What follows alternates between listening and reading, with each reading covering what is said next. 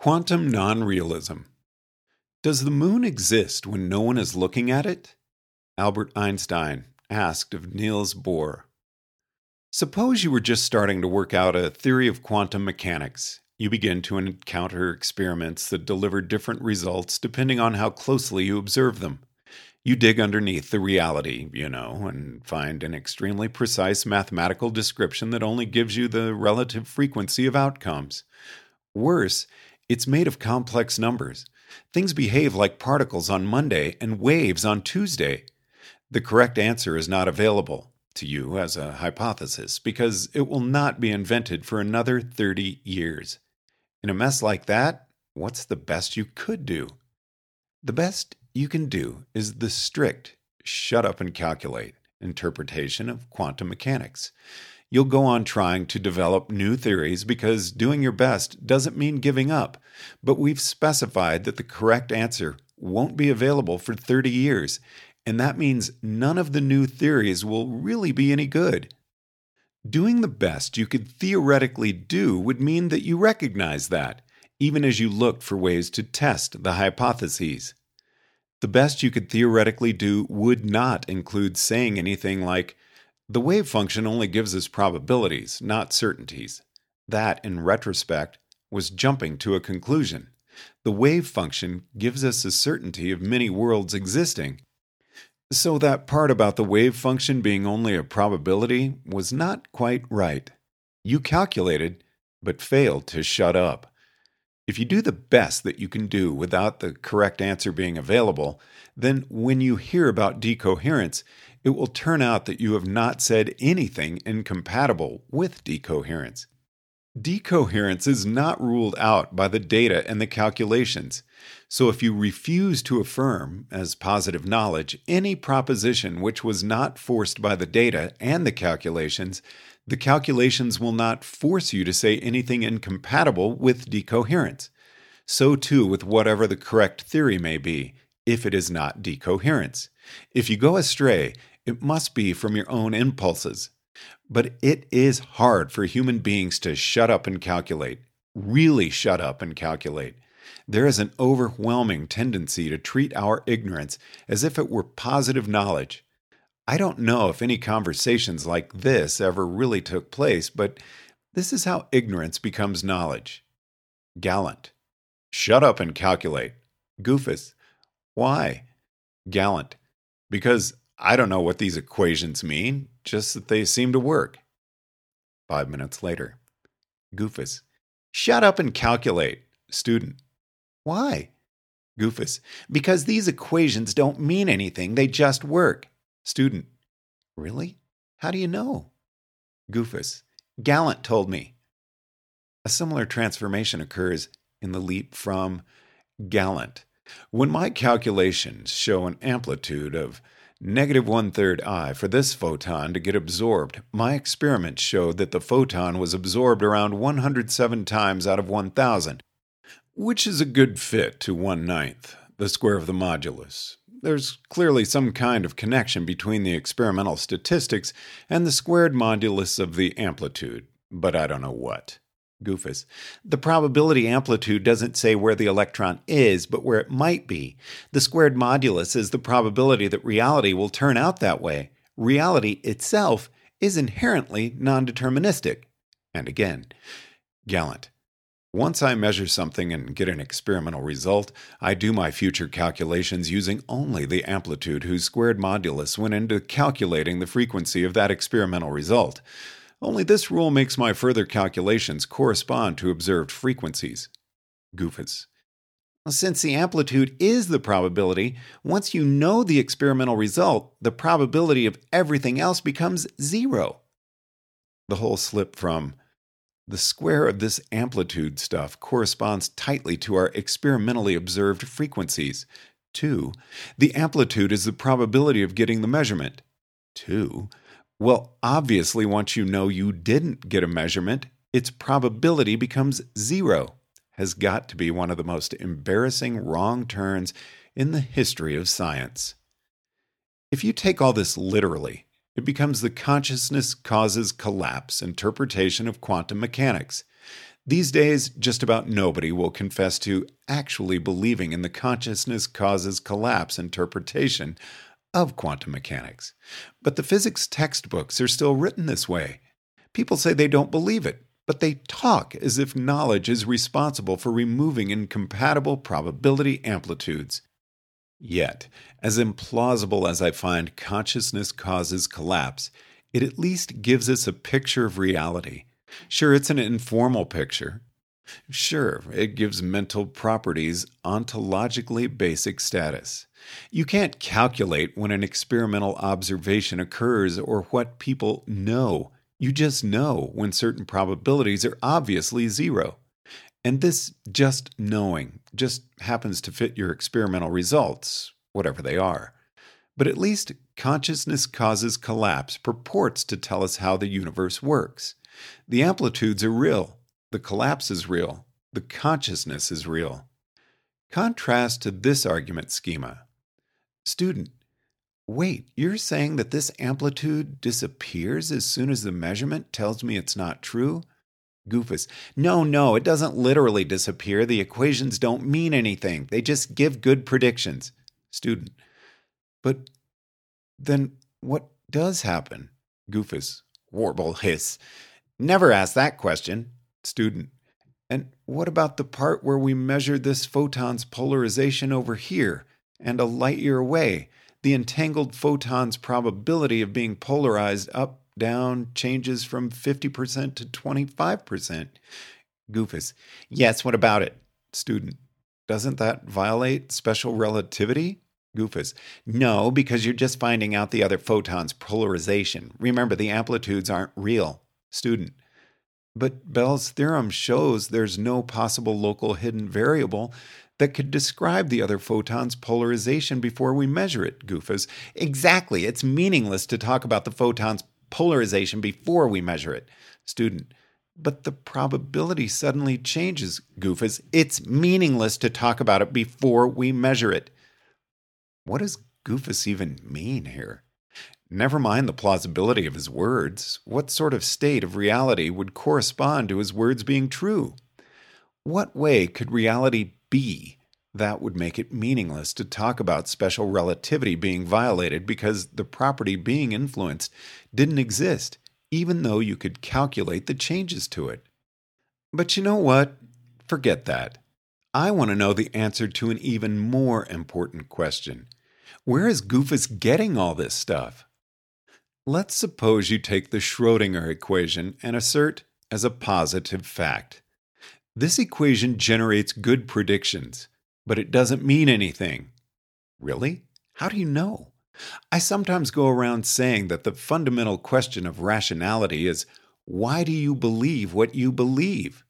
You say the Schrodinger equation doesn't mean anything. How did this item of definite knowledge end up in your possession?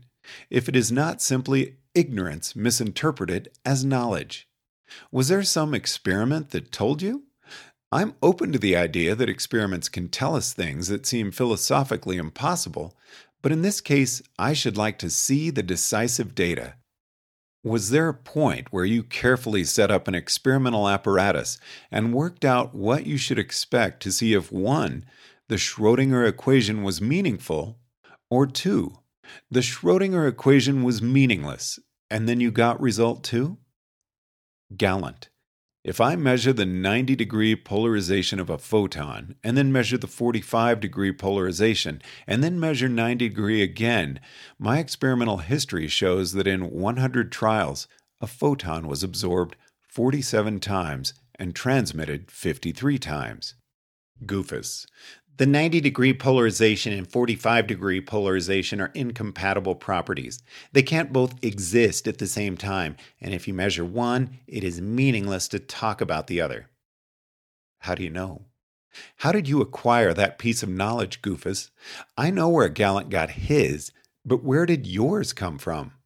My attitude toward questions of existence and meaning was nicely illustrated in a discussion of the current state of evidence for whether the universe is spatially finite or spatially infinite, in which James D. Miller chided Robin Hanson.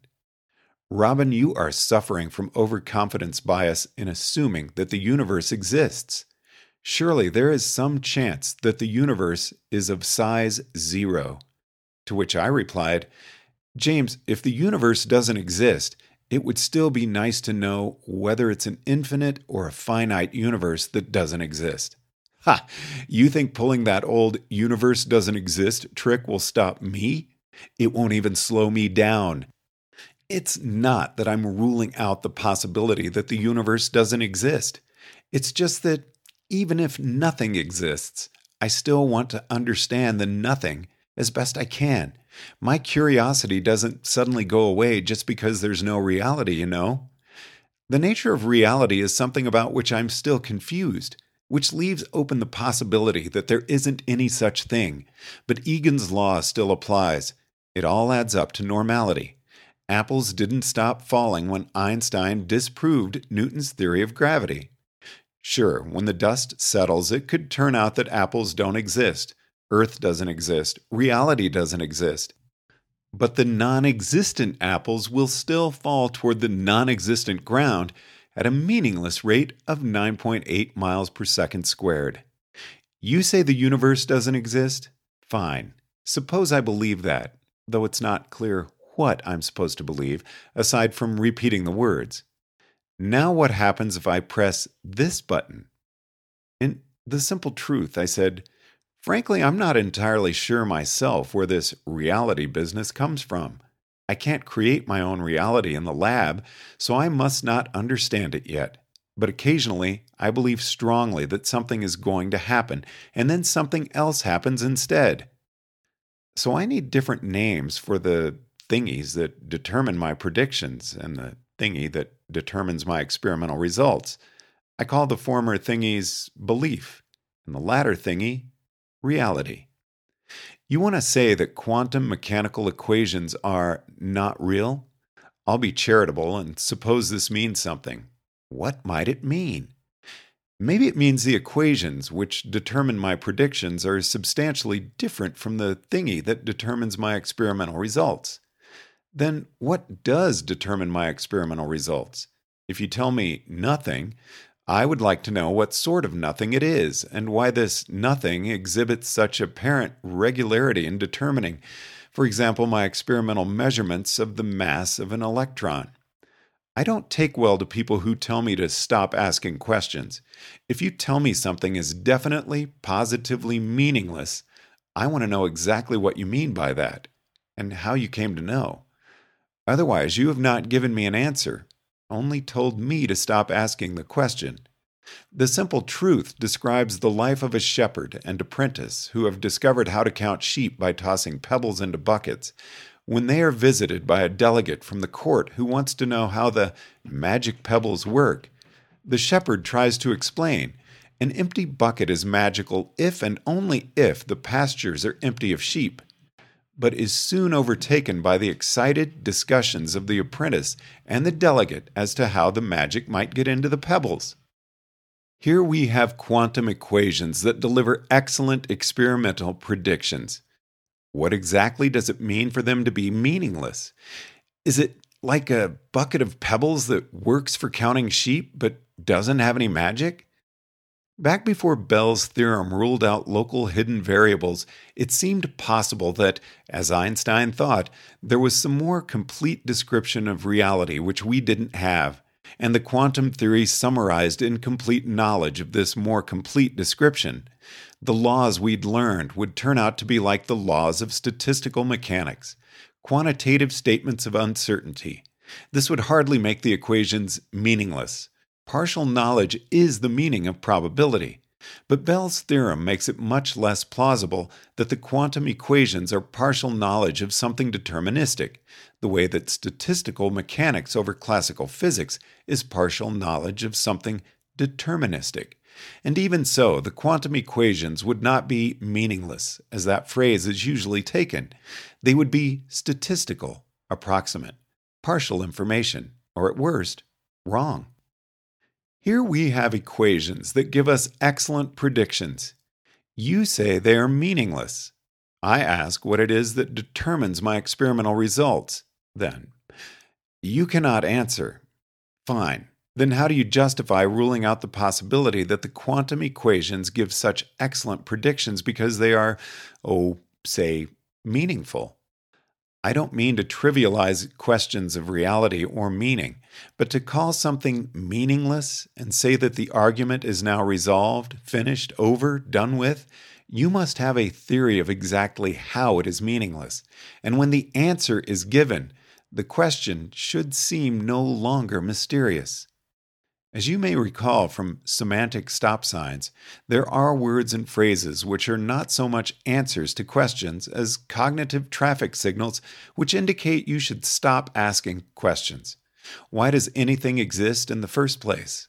God is the classical example, but there are others, such as Elan Vital. Tell people to shut up and calculate because you don't know what the calculations mean, and inside of five years, shut up will be masquerading as a positive theory of quantum mechanics. I have the highest respect for any historical physicists who even came close to actually shutting up and calculating, who were genuinely conservative in assessing what they did and didn't know. This is the best they could possibly do without actually being Hugh Everett, and I award them 50 rationality points. My scorn is reserved for those who interpreted we don't know why it works, as the positive knowledge that the equations were definitely not real. I mean, if that trick worked, it would be too good to confine to one subfield. Why shouldn't physicists use the not real loophole outside of quantum mechanics? Hey, doesn't your new yarn theory violate special relativity? Nah, the equations are meaningless. Say, doesn't your model of chaotic evil inflation violate CPT symmetry? My equations are even more meaningless than your equations. So your criticism double doesn't count. And if that doesn't work, try writing yourself a get out of jail free card. If there is a moral to the whole story, it is the moral of how very hard it is to stay in a state of confessed confusion without making up a story that gives you closure. How hard it is to avoid manipulating your ignorance as if it were definite knowledge that you possessed.